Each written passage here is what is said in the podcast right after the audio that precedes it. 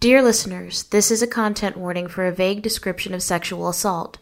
If you would like to skip that portion or need a keyword for when that content will begin, the phrase is school uniform. After that phrase, please skip ahead by 45 seconds if you'd like to skip it.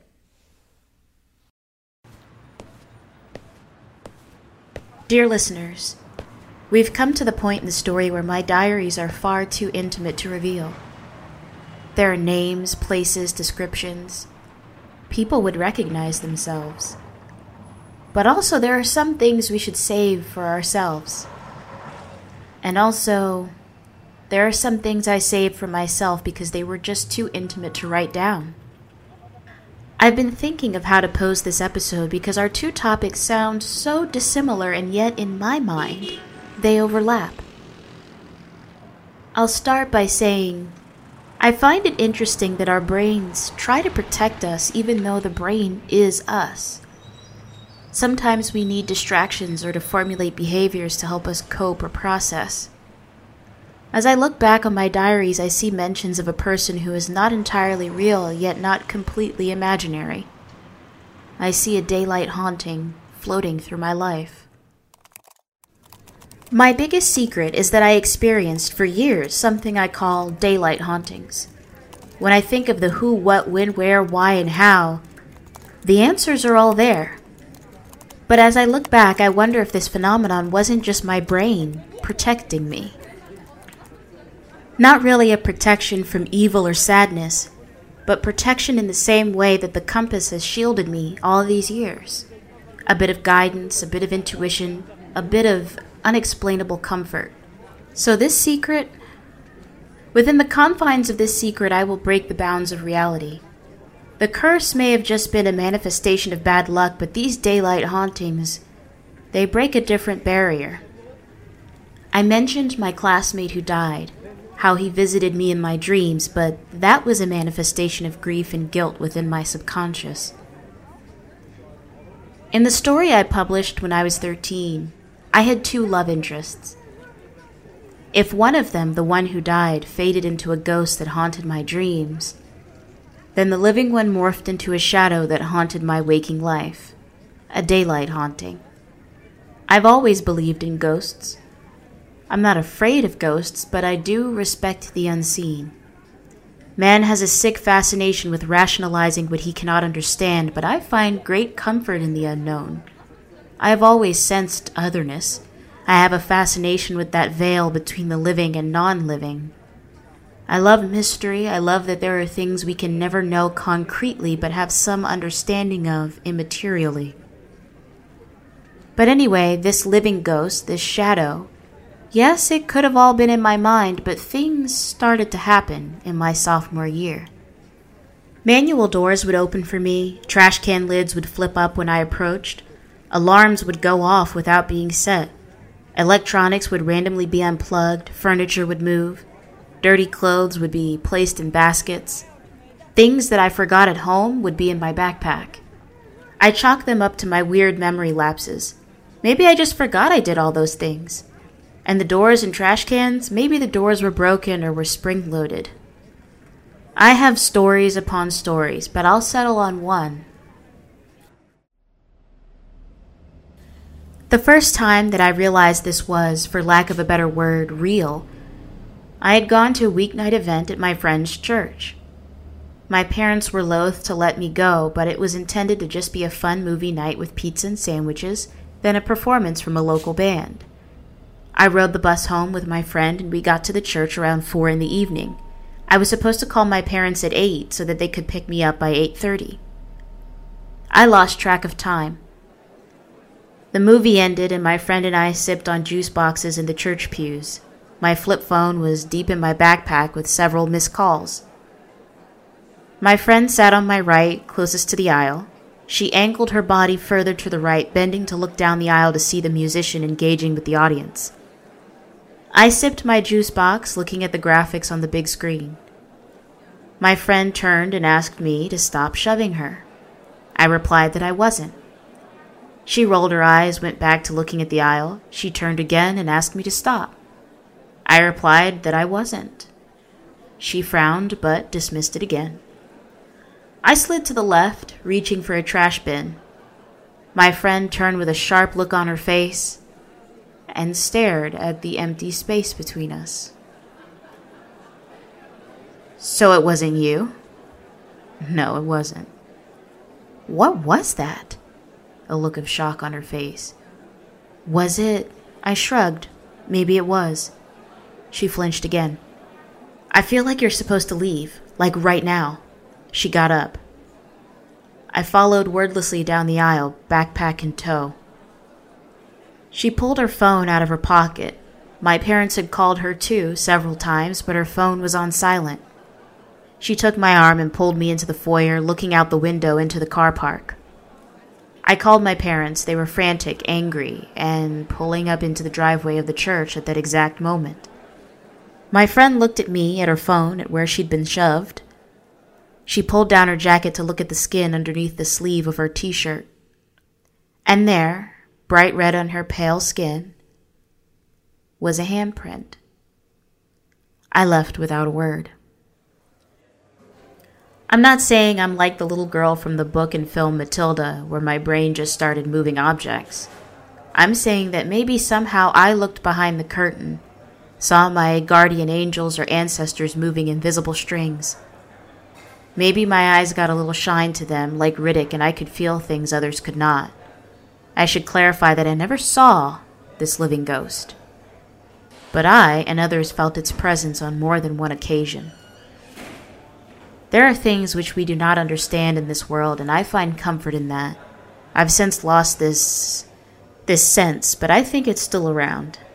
One could devote themselves to studying the brain and psychology and behavior and neurology for years and yet never truly know. But still, even in my lack of understanding of the brain, I marvel at how it protects us while it is us. Sometimes I wish that I could watch my life from the view of a stranger or from the perspective of someone who only knows bits and pieces. It's terrifying and exhilarating to know that you'll never know another human being fully, that they've had lives before you, and the gaps where you're apart are filled with other things. Terrifying because who are they? Exhilarating because who are they? It's also funny how the same question can be applied to one's own self. Who am I? It's like the rush you get when you put on an outfit you wouldn't normally choose, or the comfort you feel when you slip into familiar fabric. Is this me? Why do I like this? What is personality? What is memory? My dear listeners, memory is a funny, tricky thing. I still don't understand why some moments feel tattooed on your brain, painful and permanent, and others are just like leaves falling to the ground, abundant and ubiquitous. The first time I noticed my memory gaps was in my freshman year of high school. I woke up on my living room couch just before sunset with no recollection of how I got there and a skull splitting migraine.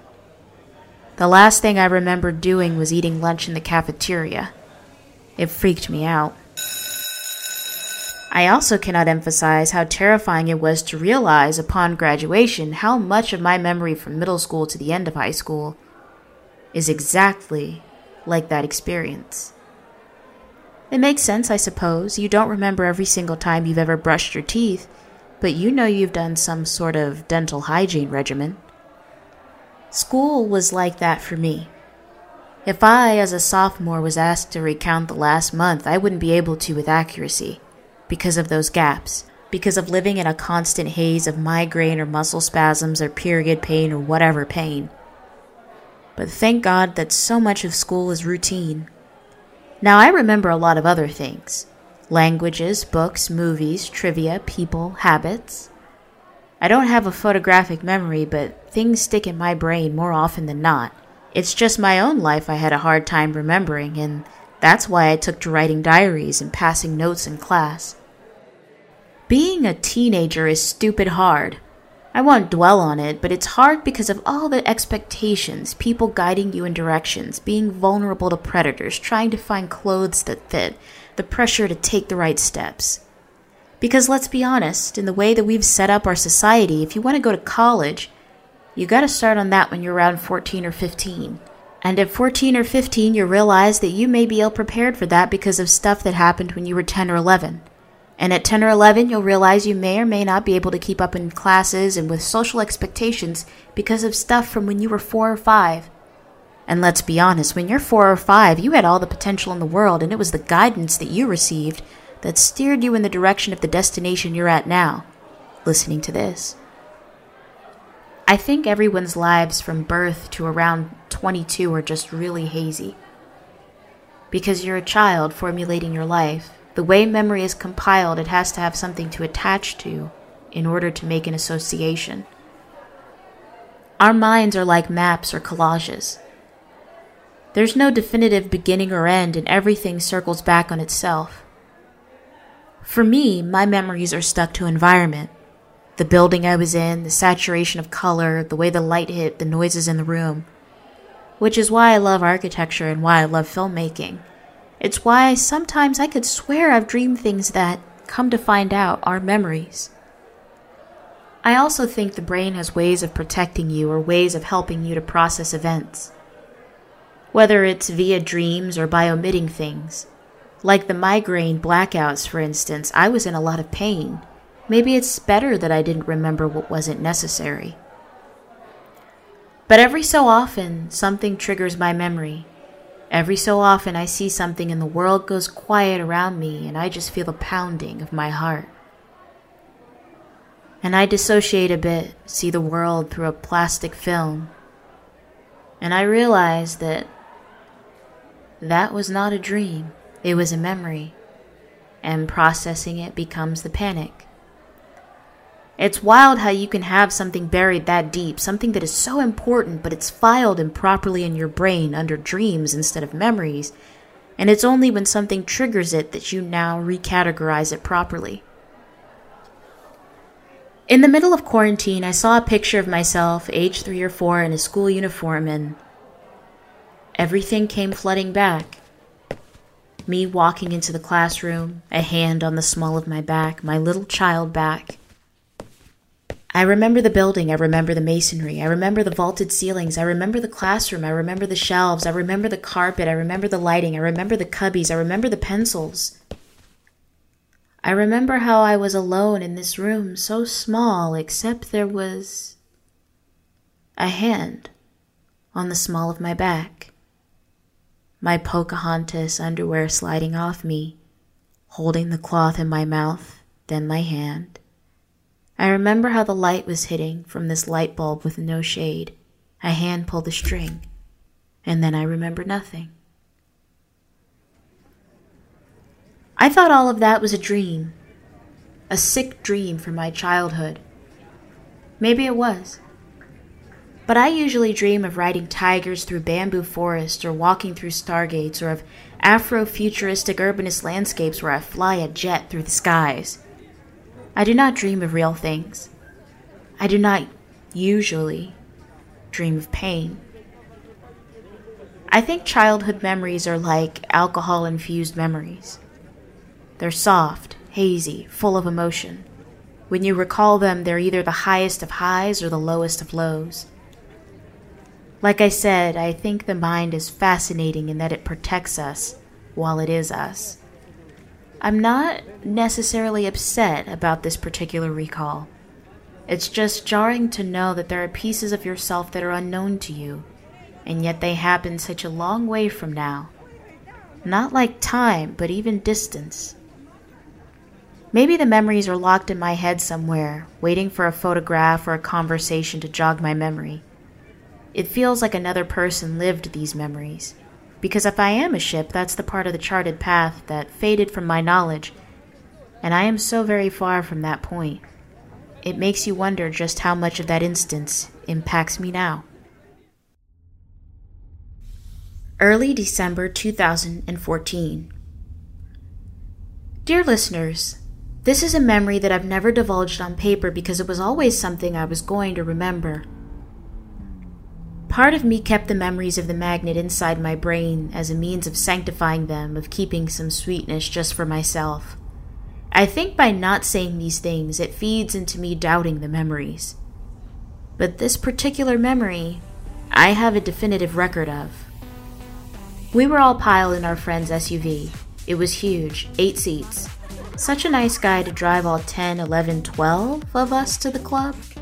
We reassured him he could park at the first available spot, that we were more than okay hoofing it to our destination if we had to.